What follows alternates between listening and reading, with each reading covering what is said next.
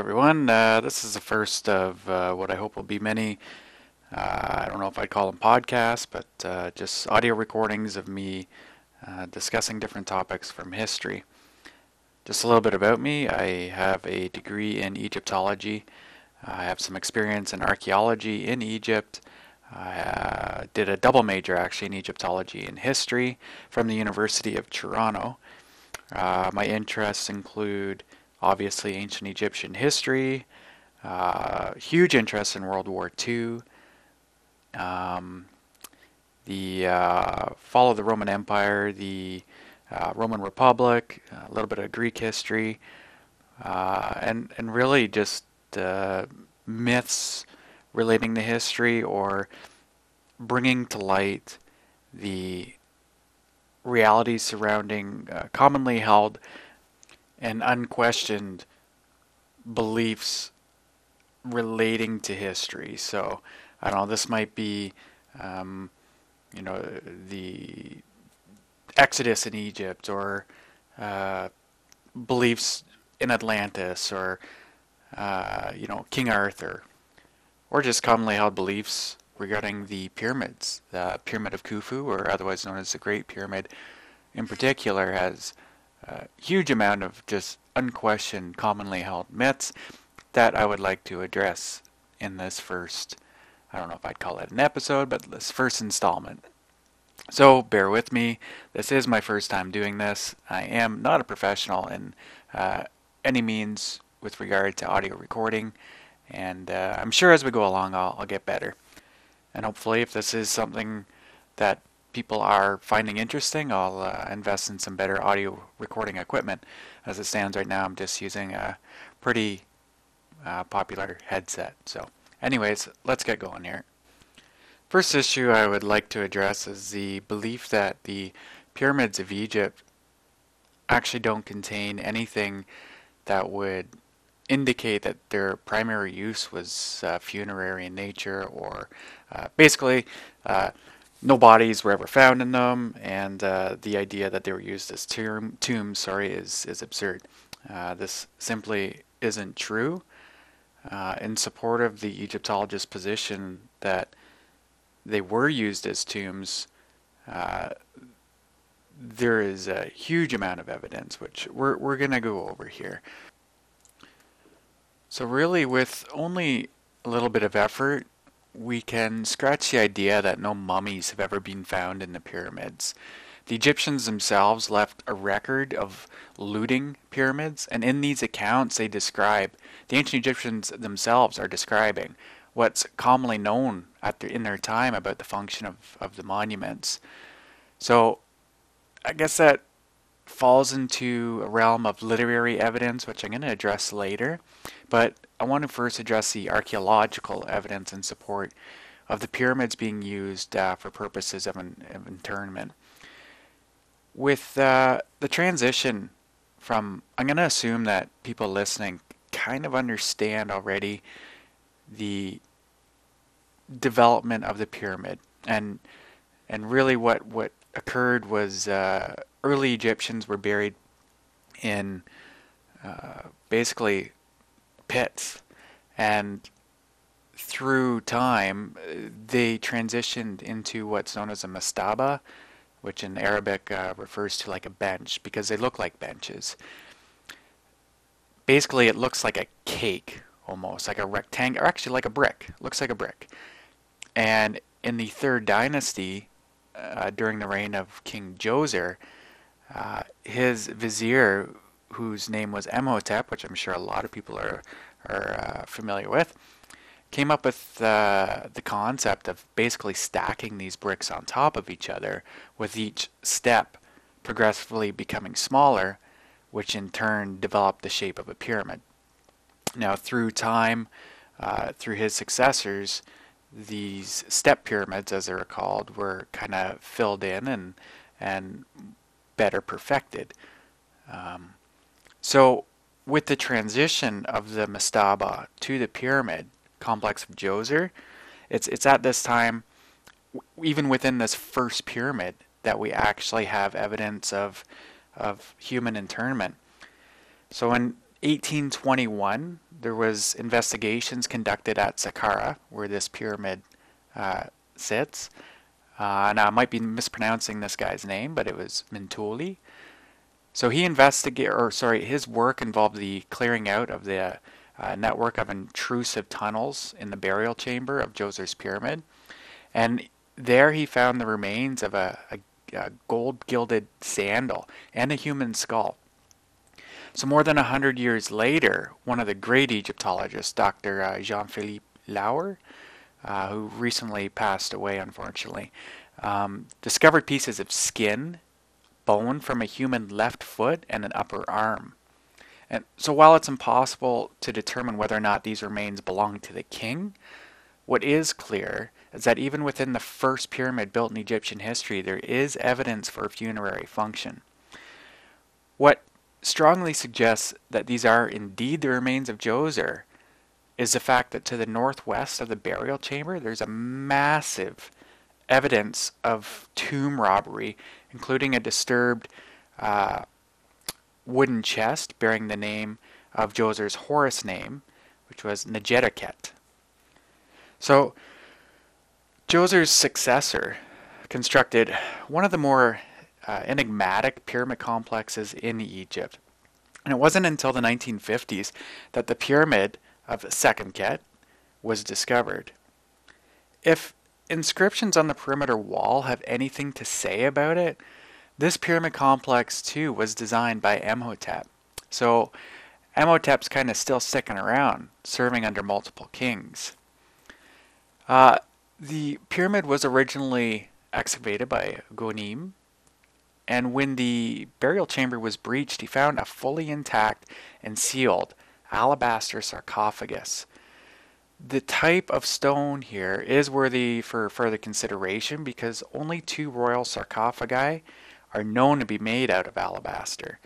And that's the sarcophagus of uh, Khufu's mother, Hetepheres I, who was Sneferu's wife, and Seti I, who was the father of Ramses the Great. So it can be broken down even far further, sorry, to say that only one alabaster sarcophagus is known in 3,000 years of Egyptian history to house the remains of an Egyptian king. Because the sealed nature of the sarcophagus, uh, the researcher Goneim was convinced that it must hold the remains of the king, despite the urging for caution on behalf of his good friend Lauer. It was with a lot of fanfare and press, uh, state officials, television teams, and other members of the media gathered to watch what they believed to be a momentous history, or sorry, a momentous moment in history. And as they removed the lid, everyone was shocked because it was completely empty.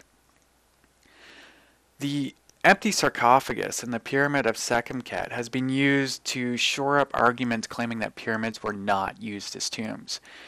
But what should be considered is the presentation of the sarcophagus in the burial chamber, with dried offerings still on the alabaster lid, and the discovery of 3rd Dynasty golden bracelets and other jewelry in a vertical shaft just before the burial chamber, along with 26th Dynasty uh, Demotic papyri. Uh, it is obvious, at least to Lauer, that the tomb had long ago already been looted. Otherwise, why would those golden bracelets be uh, strewn about haphazardly in that vertical shaft.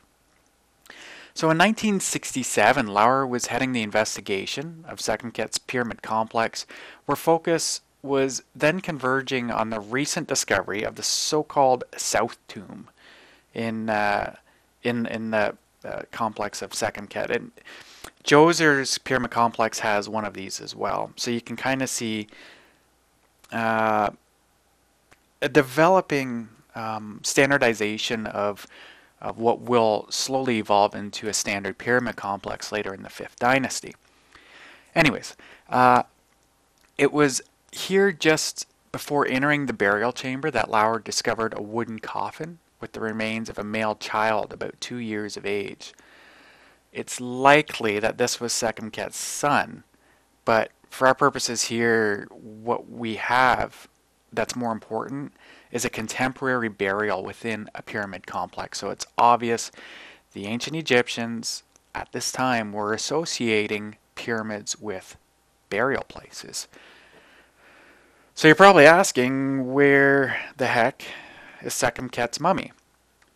Dr. I.E.S. Edwards and Dr. Lauer both believe that during the onset of the first intermediate period, which comes after the Old Kingdom, well, I'll probably discuss that in a later um, edition. Anyways, uh, during the onset of the first intermediate period, as society was breaking down, and uh, it, it essentially the authoritarian aspect of Egyptian society kind of broke down. So the Old Kingdom priests, still in the service of Sekhemkhet's cult, might have removed his remains for reburial, just as we find later in the New Kingdom uh, when the priests of Amun removed the remains of kings from their tombs in the Valley of the Kings at Deir al-Bahri, or sorry, to Deir al-Bahri, uh, where Hatshepsut's uh, temple is. So the dried offerings that I mentioned earlier that were on top of the lid were in the opinion of Dr. Edwards and Lauer, uh, a respectful gesture left by the priests to the revered but not long deceased king, or actually long deceased king by, by that time. So, with the first two pyramids built, we already have pretty significant evidence for uh, their use as a as a funerary or in a funerary function. So the next pyramid for which there's direct physical evidence for a primary internment is in the Red Pyramid. Now this is in the there were pyramids built in between Sekhemkhet's pyramid and the Red Pyramid, but I'm going to stick with uh, pyramids in which there was there is direct evidence of a primary interment. So, like I said, uh, this would be the Red Pyramid, which was undoubtedly constructed by Snefru, who is the father and founder of the fourth dynasty.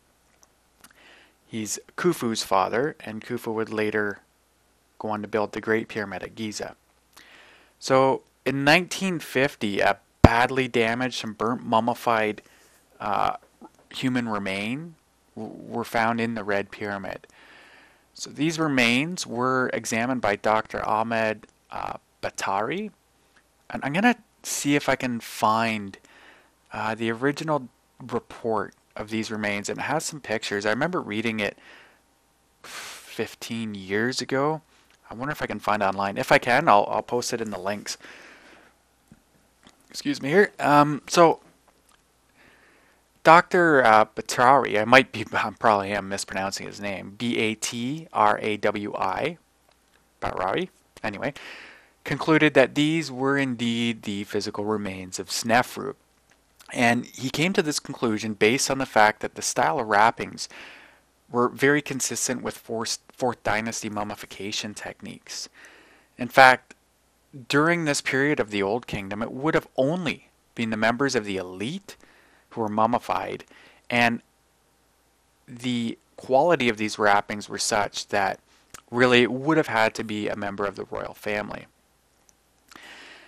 Additionally, the fact that these remains showed evidence of being burnt, it tends to indicate uh, that it did belong to a significant member of the royal family because in the process of looting tombs, robbers who, you know, are stressed for time and kind of freaking out a little bit, they what they would do because they knew that the mummies often held amulets of huge wealth uh, in in their wrappings.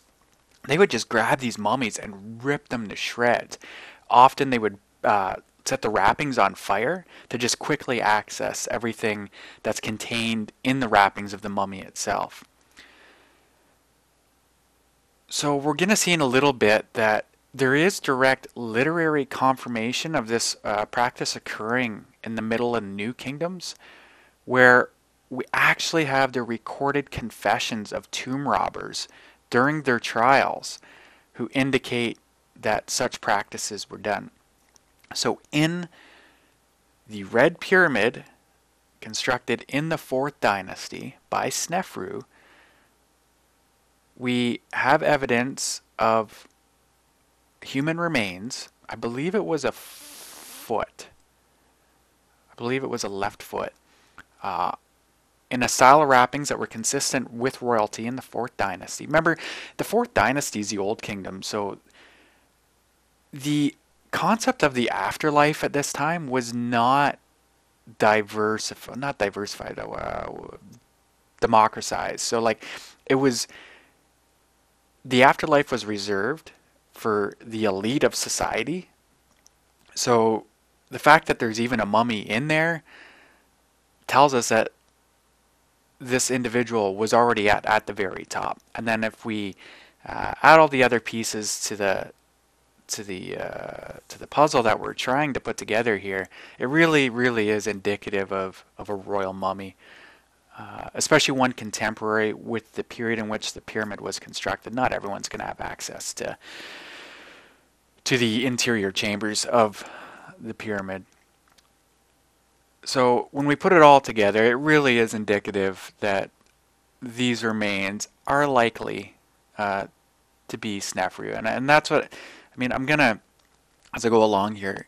I'm gonna try not to make any definitive claims because it really is impossible for us to know. But weighing the evidence, I mean, it it uh, strongly suggests that these remains belong to Snefru. So a really, really interesting figure. Uh, coming along later in the same dynasty is someone uh, named Queen Khentkaus. So there's more than one, but Queen Khentkaus 1 and 2 were both figures of incredible importance in the early 5th dynasty. So in the 4th dynasty, we have Snefru. Uh, actually, yeah, and the, some people kind of disagree whether Snefru founded the fourth or if it was his predecessor Huni. Uh, but for anyway, let's just say uh, Snefru was the founder of the fourth dynasty, and his sons were Khufu, and uh, Khufu's, Khufu's sons was Khafre, who built the second pyramid. So the fourth dynasty is is really a huge uh, concentration of pyramid builders who built some of the biggest pyramids in Egypt. I hope I'm not going too far uh, off topic here, but after uh, Menkaure, who is the son of Khafre, who is the son of Khufu, who is the son of Snefru, uh, we have in the fifth dynasty a whole bunch of kings building at pyramid sites outside of uh, outside of Giza and outside of Saqqara and Dashur, where previous kings had built. So Queen Khentkaus actually had a pyramid built at Abu Sir, and for our purposes here, it's really no less uh, significant, and it's it's hugely interesting. So in the ruins of her burial chamber, they found a demolished pink granite sarcophagus, burial equipment, and pieces of her mummy wrappings. The tomb of her son, King uh, Neferre, doesn't disappoint us in this regard either. In this ruler's burial chamber, archaeologists found the remains of alabaster canopic jars. Uh, that's where they would put their organs that they would be needing in the afterlife. Remember, everything except the brain was stored. Uh, the brain wasn't understood to have much value, and it, it the high uh, moisture content of the brain um, sped up the uh, the process of decomposition. So they got that out of their body really quick, and they believed, as I'm sure most of you guys know, that the heart is where the seat of intelligence and morality was was contained. So anyway, this is the fifth dynasty now, and in the burial chamber, they found the remains of these canopic jars. And most importantly, significant portions of the king's mummified remains. So, anatomical analysis of these remains showed that the king was about 23 years old when he died, which fits quite nicely with our understanding of Egyptian chronology at this point in time. So, for those people who say there's no evidence of uh, any kind of remains found in Egyptian pyramids. I mean, come on. It can't get more blatant than this. This is an Egyptian king with canopic jars. Like, leaving aside the fact that there was remains, just finding these canopic jars just screams out that there was a funerary function here. And about 50 meters south of Khentkaus II's pyramid is a really enigmatic monument known as Lepsius Pyramid number 24. While the name of the owner of this pyramid isn't quite known yet, quarry marks uh, referencing the vizier Tas, let me see, if Tashepsis, date the pyramid to the reign of uh, King Nasri. And within the ruined burial chamber here, among the damaged and scattered remnants of burial equipment, which includes a scaled down uh, copper object used in the opening of the mouth ceremony. I, uh, it's a, it really comes into fruition in the New Kingdom, the opening of the mouth ceremony. It's related to the cult of Osiris, and uh, basically it it establishes a point in time when the king's soul can leave the mummy and and come back and um, receive offerings. But anyway, the tool used in the opening of the mouth ceremony was found in this burial chamber and the remains of a 23 year old unidentified female. So, undoubtedly, this female is the owner of the pyramid. It's just not known whether or not she was a consort of the king or uh, possibly the king's brother, who is uh, Nefer So, still in the fifth dynasty, we're going to move along a little bit here. We come to the pyramid of Djedkare. Okay. I was going to go into a little bit about his name, but uh, I'll skip that a little bit. Uh, so this pyramid was excavated most fully in the 1980s uh, by Mahmoud Abdel Rizik, and it was an Egyptian team of archaeologists who discovered in Djedkare's burial chamber the fragmentary remains of his sarcophagus, again, canopic jars, and the mummified body of a man who was aged about 50 years old. Debris patterns within the pyramid and the intact nature of the plugging stones undoubtedly suggest that this must be the body of the king because it was inaccessible to any potential tomb robbers the last king of the fifth dynasty, and this is as far as pyramid, uh, the study of pyramids goes, this guy is super important. The last king of the fifth dynasty was a dude named Unas, who constructed uh, a pyramid that was to include the famous pyramid texts, which would later evolve into the coffin text, which would later evolve into the Book of the Dead. So this pyramid as well was excav- excavated by Lauer, who remember I mentioned uh, uh, as an Egyptologist who specialized really at Saqqara itself, and uh, the Pyramid of Unas is not far from the Pyramid of Djoser, the first pyramid built. Uh, but anyway, uh, Pyramid of Unas was excavated by Lauer, a French Egyptologist, and he discovered there the remains of the king's skull, his right arm, and a shin bone.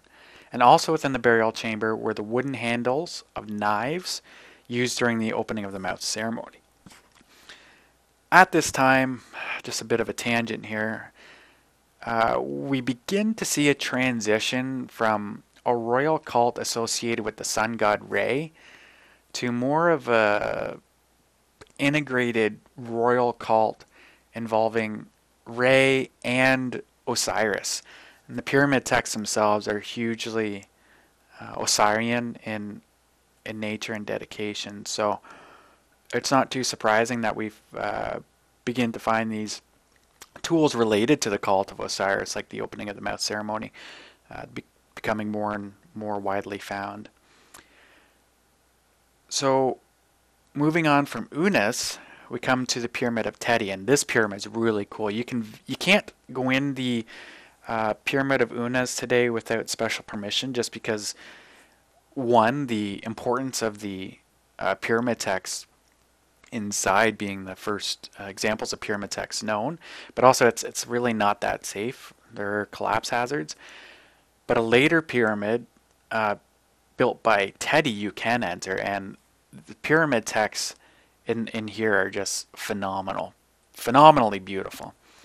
So Teti was the first ruler of the sixth dynasty, and we also come across evidence of looting involving the use of fire to access uh, those precious metals hidden in the wrappings of the mummified king that I mentioned earlier with uh, uh, King Snefru in the Red Pyramid at Dashur. So under the rubble in the burial chamber here, we find the burnt remains of the king's arm and the shoulder. The significance of burning cannot be understated. Intrusive burials generally would not warrant such like dedicated attention from thieves. And as such, the presence of like isolated charred human remains should, you know, setting off alarm bells. There's there's good reason for these thieves who, if later New Kingdom texts or anything to go by, had very good reason to suspect or to know even where the royal burials uh, occurred because often it was the workers themselves who constructed these monuments that later came back and robbed them. So, Teti's mother, uh, this was a pyramid recently found. Uh, Sheshet was her name. She was buried near her son at Saqqara, uh, like I said, in a pyramid of her own. And excavations on her pyramid have been going on for a couple years now. Um, but it wasn't even known to be a pyramid until uh, late 2008 or 2009. And in February of 2009, the burial chamber was finally entered and the remains of the fully intact, mummified remains of Queen Sheshet were discovered. The tomb had been looted in antiquity, so the excavating archaeologists were, uh, as can be expected, extremely pleased with their findings. I'll uh, attach a news article actually uh, describing the history of the site and uh, current uh, excavations with some pictures as well. But again, the ancient Egyptians, right from the very beginning, associating pyramids with a funerary function and including burials. And as we go on, I mean, this is just going to repeat and repeat and repeat. So people who make the claim, you know, there's no evidence of the pyramids ever being used as tombs in Egypt, it's simply not true. It, it's fabricating uh, mystery when, when, you know, a little bit of research is all it takes. So the daughter of Unas and the mother of Pepi was Iput. And she has a pyramid that was recently uh, in the news a couple years ago. So it was first uh, investigated at the turn of the century, again in the 1920s, and around uh, 2010 it was under investigation by a team of archaeologists led by, of course, Dr. Zahi Hawass and when first explored this pyramid's burial chamber, produced a collection of uh, assorted funerary equipment, including five limestone canopic jars. Remember their function, so it's not a coincidence that they're uh, being discovered in pyramids. Fragments of a cedar coffin were also found, an alabaster headrest, gold bracelet, a necklace, copper utensils, an alabaster tablet with the names of seven sacred oils, and the bones of a middle aged woman believed to be the queen. Generally believed to be the second king of the sixth dynasty, although some kings lists, uh, well, they don't all agree with each other, but some kings lists insert uh, a king by the name of uh, Userkare between Teti and Pepi II. Sorry, between, uh, yeah, between Teti and, and Pepi II. Um, it is Pepi II Jeez, did I say Pepi second? Pepi the first. It is Pepi the first pyramid that uh, I'm going to quickly discuss now. So his burial chamber also included a wonderful collection of burial goods, as well as the first example of pyramid texts found by Egyptologists.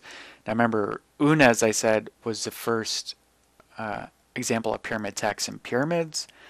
Pepi's pyramid was the first pyramid in which pyramid texts had been found, but it was built later than the Pyramid of Unas.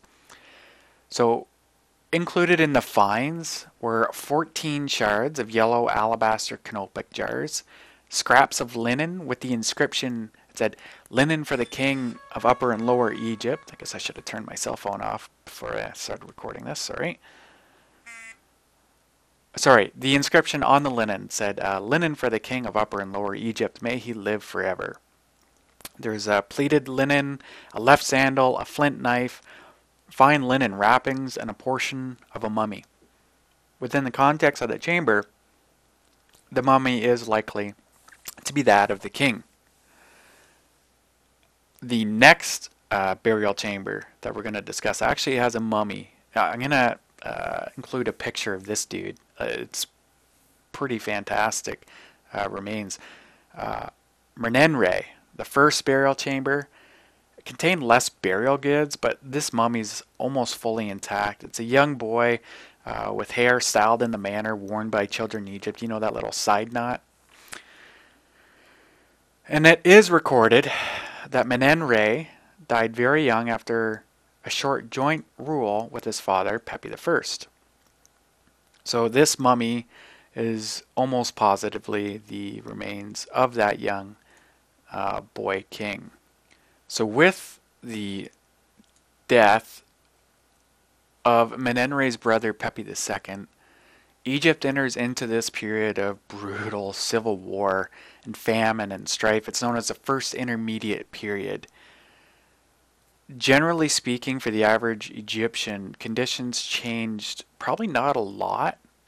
And the breakdown of centralized control under uh, the power of the king really served to democratize or democratize, sorry, aspects of Egyptian culture normally reserved for only the elite.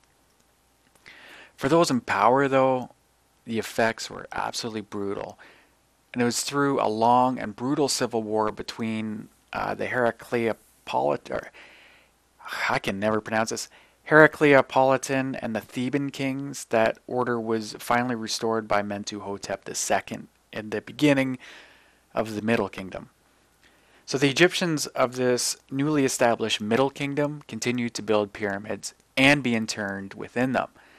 Had the Egyptian pyramid not served a significant mortuary or funerary uh, function for so many centuries, there's no reason to believe the kings of the Middle Kingdom would have resumed the construction of major pyramids uh, with such a similar function.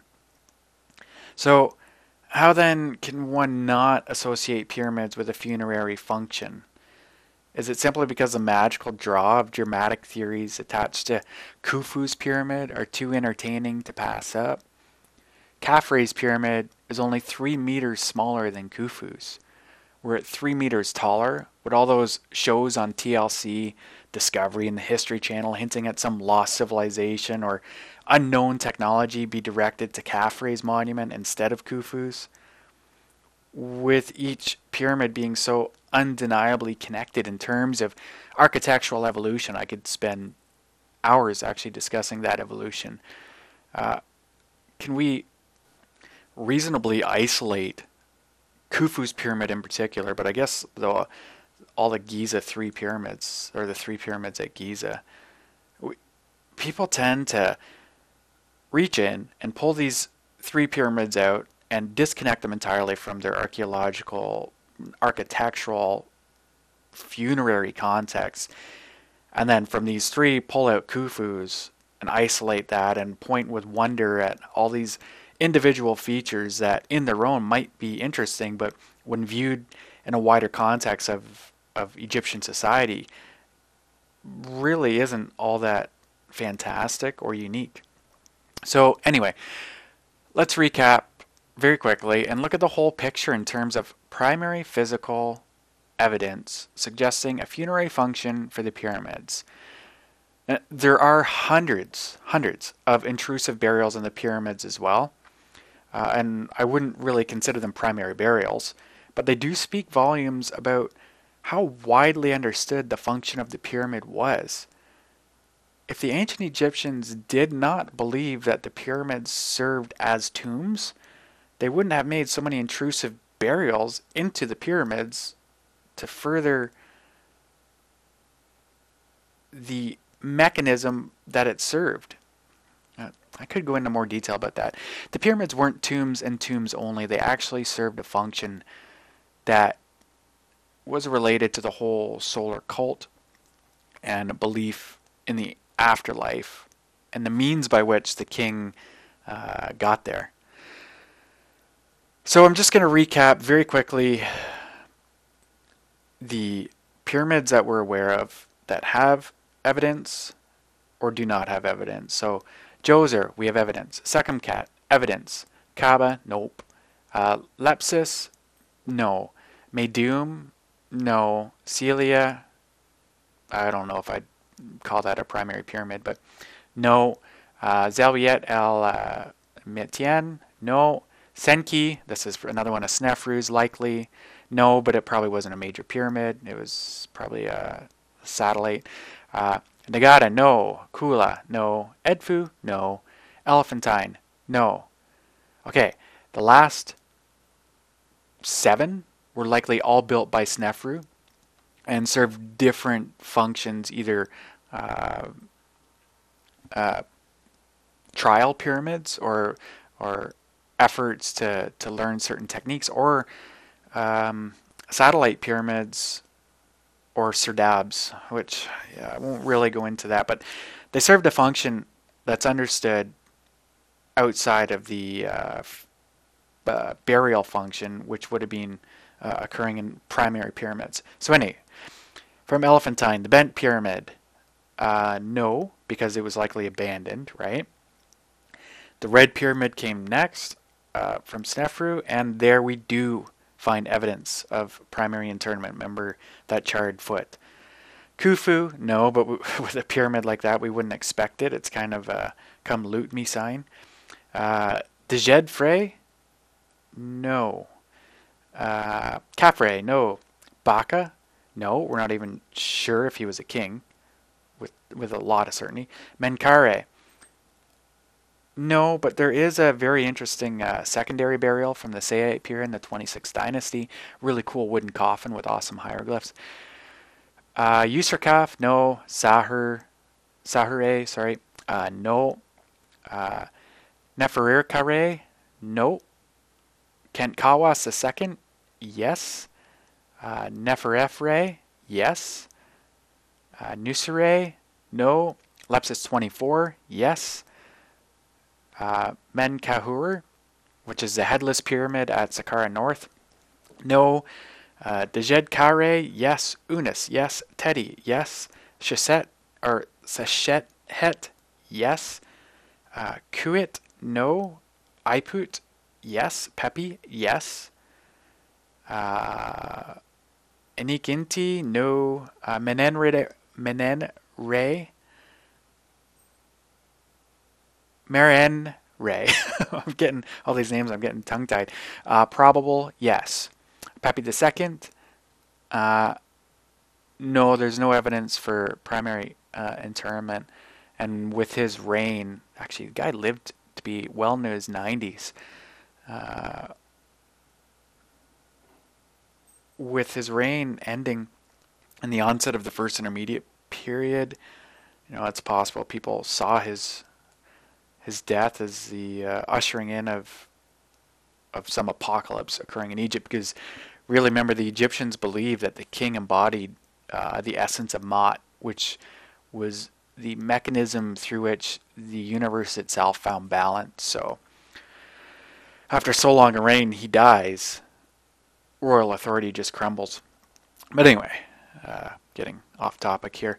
So that's the archaeological evidence for the pyramids serving, serving as tombs. And let's just very briefly go over uh, literary evidence.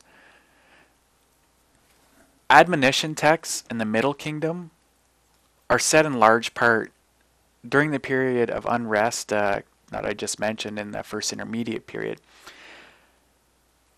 So again, this resulted from the uh, fall of the Old Kingdom and decentralization of royal authority in Egypt. Sorry, my dog just jumped at me. Uh, decentralization of royal authority in Egypt. So, as such, these admonition texts or lamentation texts, they, they provide details about the general state of affairs in Egypt during this time and are witness to the widespread conditions of the period. While fascinating in their own right, a few of the accounts are particularly relevant for discussion here. As Egyptian state uh, lost overall control of the security of the populace, the monuments and the cultic upkeep of these former heads of state or uh, previous kings were exposed to those same diminishing conditions. So it's during this period that the majority of looting likely took place, and the literature set during this period reflects this fact. So from the Lamentations of Ipuwer, which is Papyrus 344, uh, it states,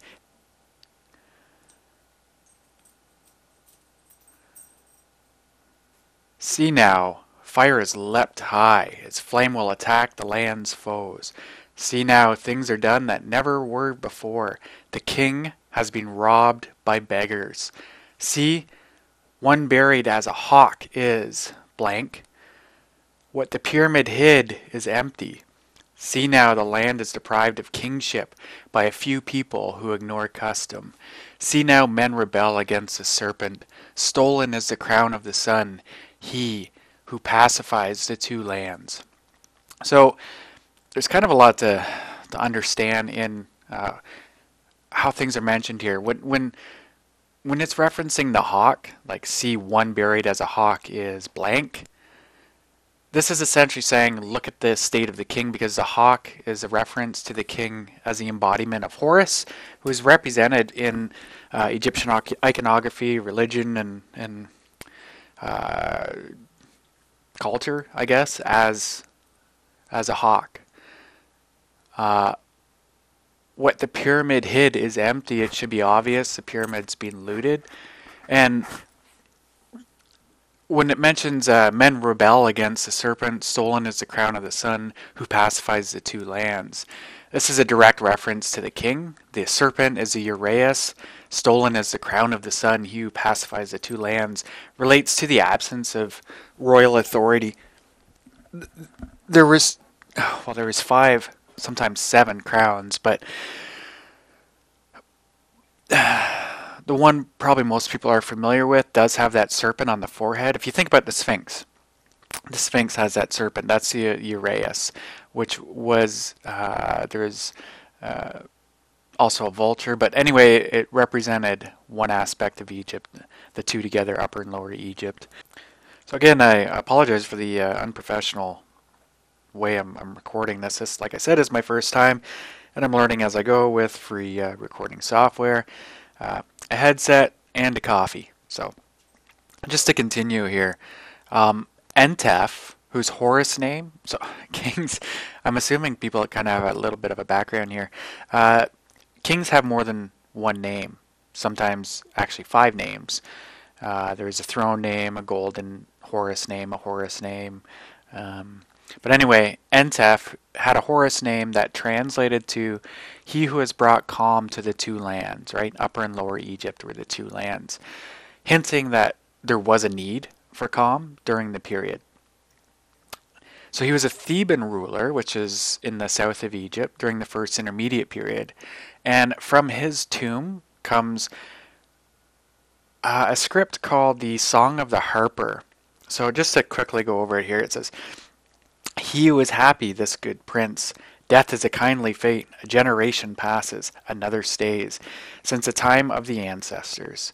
The gods who were before rest in their tombs. The gods, they're, they're the previous kings, right? The kings were gods. So the gods who were before rest in their tombs. Blessed nobles too are buried in their tombs. Yet those who built tombs, their places are gone. What has become of them? I have heard the words of Imhotep and Harjef. Harjef was considered like a sage, uh, whose sayings are recited in whole. What of their places? Their walls have crumbled. Their palaces are, sorry, their places are gone, as though they had never been. None comes from there to tell their needs, to calm their hearts, until we go where they have gone. So Imhotep was, I remember before, uh, the vizier of Djoser and Sekhemkhet during the Third Dynasty. Uh, his tomb has never been located. Man, that would be such a awesome find.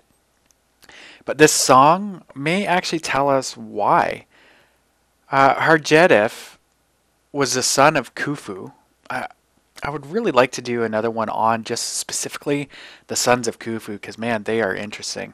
So, Hardjedef was the son of Khufu and was buried in a large double mastaba at Giza. He was considered to be a great sage, like a moral, yeah, like a teacher of moral philosophy and personal development, really. Um, and Hardjedef were considered by the Egyptians to be like some of the greatest teachers of their kind. Uh, Ptahhotep uh, was a, a later one as well. I think that was the fifth dynasty. Uh, yeah, his tomb was fifth dynasty. But anyway, their works would have been as familiar to the Egyptians of the Old Kingdom and First Intermediate period as the teachings of Jesus are today, or you know some other religious leader that's commonly known. The Song of the Harper is saying that these tombs have been destroyed and their soul can no longer come and go. It was believed that their their souls were nourished through the offerings left at their tombs and their coming and going of their soul uh, through well false doors and, and other mechanisms. But the song is essentially saying that their tombs have been ransacked and no one bothers to continue with uh, the cultic activities necessary for the survival of their soul, which was divided. And yeah, I'm not okay. I won't go into that yet. So, if the tombs of even these most revered men could be destroyed, what do you think could have happened to the tombs of kings whose existence maintained the spiritual, cultural, and even geographical integrity of Egypt itself through the king's integration as Ma'at, the order of the universe. Right? So it's like, could you imagine if we knew where the tomb of Jesus was and society had broken down to such a level that people were ransacking it? That's essentially what's going on in this first intermediate period here. And with this level of disharmony, the chaos itself would be seen as the result of a poor king who is failing to serve in the manifestation of Ma'at, which is that balance, truth, and harmony of everything. So, in a period of unprecedented turmoil, like the first intermediate period, the blame would fall on not only the current king, but also those old ones, because the hawk referenced above, which is the king as Horus, was constantly manifested by the king, right? So every king was the same Horus whose duty was to uphold Ma'at. So, in other words, the tombs of the most respected men in Egyptian history to that point were being vandalized. The tombs of the kings would have been in serious trouble. In the Leopold Amherst papyrus, which dates to the tw- yeah 20th dynasty, a tomb robber by the name of Amunefer admits that here's a quote. He went to rob the tombs, and we found the pyramid of King Sekhemre, the son of Re Sobekemsaf, this being not at all like the pyramids and tombs of the nobles which we habitually went to rob. Unquote. While the account from the Leopold Amherst papyrus is a reporting of looting in the New Kingdom royal tombs during the 20th dynasty, and there's, I would love to do another one on, on that as well. There's a whole trial. Uh, these guys were found uh, robbing royal tombs and, and their trial transcripts actually survive. It's it's really incredible. But even though it's looting New Kingdom royal tombs during the 20th dynasty, it's depicting a problem that was rampant throughout Egyptian history. The first intermediate period provided ample opportunity and a sense of moral justification to loot the tombs of previous kings. It, it, it could almost be seen as a way to get back or to make things right with the universe to restore order since these kings failed in their duty to maintain Ma'at. So there is no wonder at all why why the tombs of or the pyramids of some of the greater Old Kingdom kings were seen as such a, a massive target. That's a bit of the the literary evidence and a bit of the uh, physical evidence. I didn't realize how long this would take to go through. Holy crap, we're almost at an hour. Um, but there's also an uh, iconographic evidence, like the iconography itself of the pyramid or the, de- the development of the Egyptian pyramid complex. The complex it, as a whole served a function, right? It wasn't just, oh, let's plop down a pyramid here and, and put a body in it. And well, look at how great he was. Look at the size of the pyramid.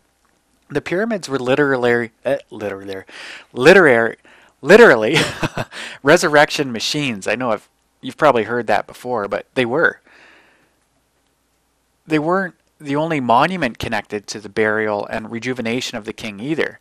So, connected to the pyramids were a series of temples, deeply rooted to the cultic activities dedicated to the maintenance of the king's soul and the preparation of the king's burial. So, to neglect the inclusion of the pyramid complex as a whole, as, as these alternative researchers often do, it's to entirely disregard the Egyptian understanding of the world and how it relates to the afterlife.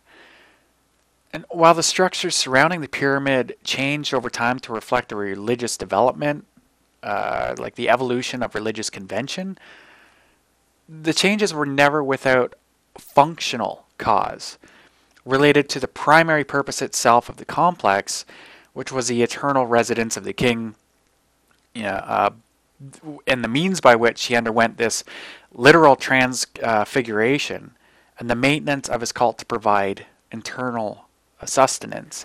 We actually have evidence of uh, Snefru's cult existing, like man, like really far into uh, the New Kingdom. I, th- at I think I want to say the Bent Pyramid, but it might have been the Red Pyramid, where his mortuary temple uh, had kings continuing to come per, provide offerings thousand years after after his death. So, as the cult of Re, sorry, I just need a little sip of coffee here. As the cult of Re began to remember Re's the sun god, right? And and just to add something to consider as we go through anything on Egyptian history, the names of the kings themselves reflect certain conditions uh, present in Egypt at the time. So, as the cult of Re began to gain prominence at the beginning of the fourth dynasty, and the temples and structures connected to the pyramid began to reflect the shift to a more Re dominated theology, you begin to see the integration of Re into king's names, right? So, uh, Snefru, you know, there's not the pyramids were definitely solar structures related to the solar cult. But you see, Snefru doesn't really have that integration of his name. Uh, Khufu doesn't really. But then you have Djedefre, right? Who does? Khafre, yes. Menkare? yes. So it's, I mean, you got to consider all of these things at once, right? To to get that whole context of understanding for what's going on. So the pyramid complex of the third dynasty typically reflects conventions established for royal mastaba tombs of the second dynasty and primarily uh, dedicate their function to the continued activities of, of the earthly king in the afterlife from this perspective.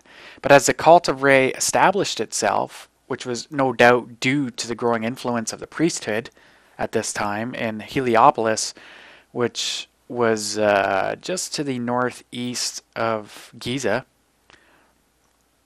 Um, yeah, so as the cult of Re established itself, we get to see the beginnings of an established canon, right? Uh, an orthodoxy reflecting this cultural shift.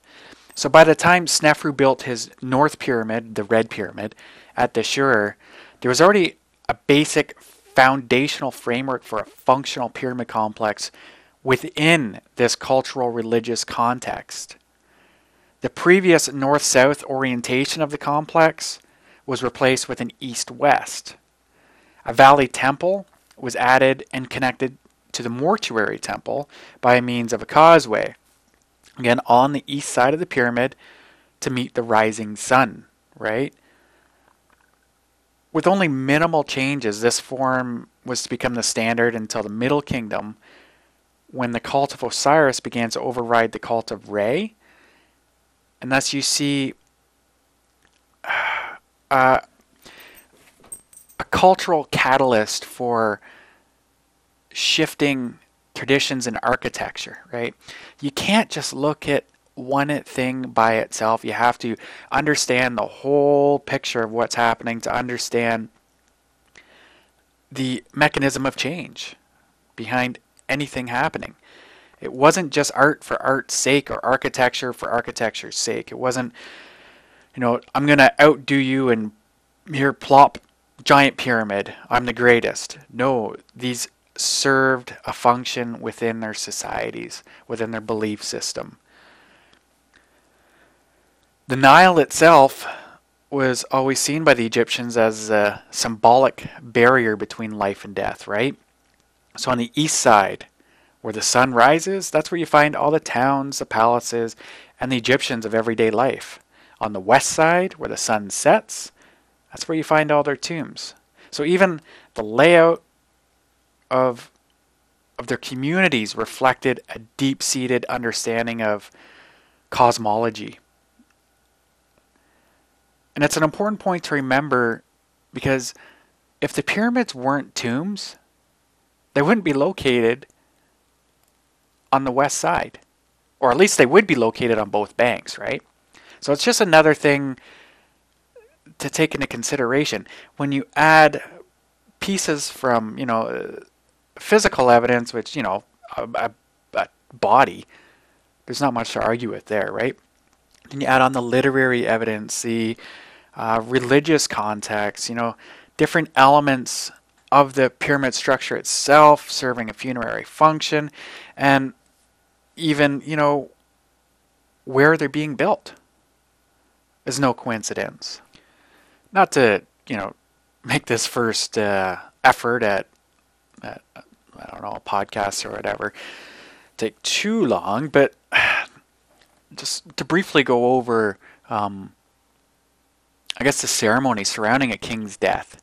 So, and, and, and to see how it integrates into the uh, layout of the pyramid, let's say in the fourth dynasty, or specifically during the reign of Khufu, because all these ceremonies shifted, right? I mean, our funerals now are, don't even resemble those uh, 300 years ago, right? And with the ancient Egyptians, we're talking about thousands of years of cultural stability where practices continued with minimal change for literally thousands of years. That's insane. But anyway, uh, another tangent. Um, when the king died, the procession, his body uh, would take from this world of the living on the east side of the Nile to the world of the dead on the west bank, where he would eventually return to the gods, and some aspect of him would uh, be reintegrated into the sun itself as Re and also as Horus in the next king. But this procession um, would take them through the pyramid itself and the pyramid complex. The temples in this complex symbolically represent this passage after death. The body would be taken across a river, and, and this isn't speculation, right? Like, we understand this is what occurred. The body would be taken across the river to the land of the dead, where it would begin its process of rebirth through ceremonies provided in the mortuary temple. So, this is the temple furthest to the east of the pyramid. From there, it would go through a process, or sorry, it would progress through the causeway, uh, Herodotus, if you've ever read him, he, he actually witnessed the well when he visited Egypt, he toured through Giza, and wrote about how magnificent the causeway of Khufu was that it he, actually he compared it to being um, just as splendid as the pyramid itself. So I can't imagine how insanely awe-inspiring that causeway must have been, and now there's like nothing left except uh, we do have remains of uh, one of Khufu's cartouches from the causeway. But anyway, so the funeral procession would will go from the mortuary temple um, after being unloaded from a bark which crossed the Nile. It will go through the causeway. You know, and you can just imagine these priests chanting, you know, walking with the mummified remains of the king, and into the valley temple. There, it will go undergo a further ceremony in the pyramid itself, and from there, um, the rebirth with the gods. So it's a very basic detailing of the funeral procession, but what needs to be understood is that the pyramids associated temples and causeway aren't there haphazardly. They reflected in stone the path of the king's spirit that it would take in the afterlife. So the pyramid complex as a whole is a physical representation of the ancient Egyptians' religious beliefs associated uh, with the cult of Re. So just to, uh, I guess, briefly um, finish up here. Um, in, in attempting to ascertain like the function of Egyptian pyramids, you can't remove them from its archaeological, architectural, cultural, or religious context. The pyramids are not single monuments of stone removed from the culture that built them and the context in which they sit. The complete picture involving some understanding of who the Egyptians were and what they believed is absolutely necessary to understand the history and function of these incredible monuments. It's in response to the question of whether pyramids were used as tombs, I've only provided here a small, small amount of information, and in no way should like this be considered a detailed overgoing of the evidence. But it's my hope that if you've asked yourself the question, you'll use some of the information I've provided here as a launching pad to further your own deeper understanding of the ancient Egyptians and the monuments that they built. So I, uh, I hope everyone found this interesting. Again, for the third time, I'll apologize for the lack of uh, professionalism and uh, I guess uh, equipment, quality equipment to record them. But uh, this is something I would like to continue in the future, and hopefully there is enough interest. I uh, have a massive interest in history as a whole, not just Egyptology. Uh, like I mentioned earlier, World War II is also a big one of mine, and um, I am a, a, firefighter as well. Uh, and uh, recently wrote quite a detailed uh, analysis of the Reichstag fire in 1933 that kind of launched the Nazis into power. So uh, maybe I'll go over go over that one next time. I, I kind of approached the issue of whether the uh, Nazis could have been responsible for the Reichstag fire and look at timelines uh, of the fire's progression based from uh, the perspective of modern fire science.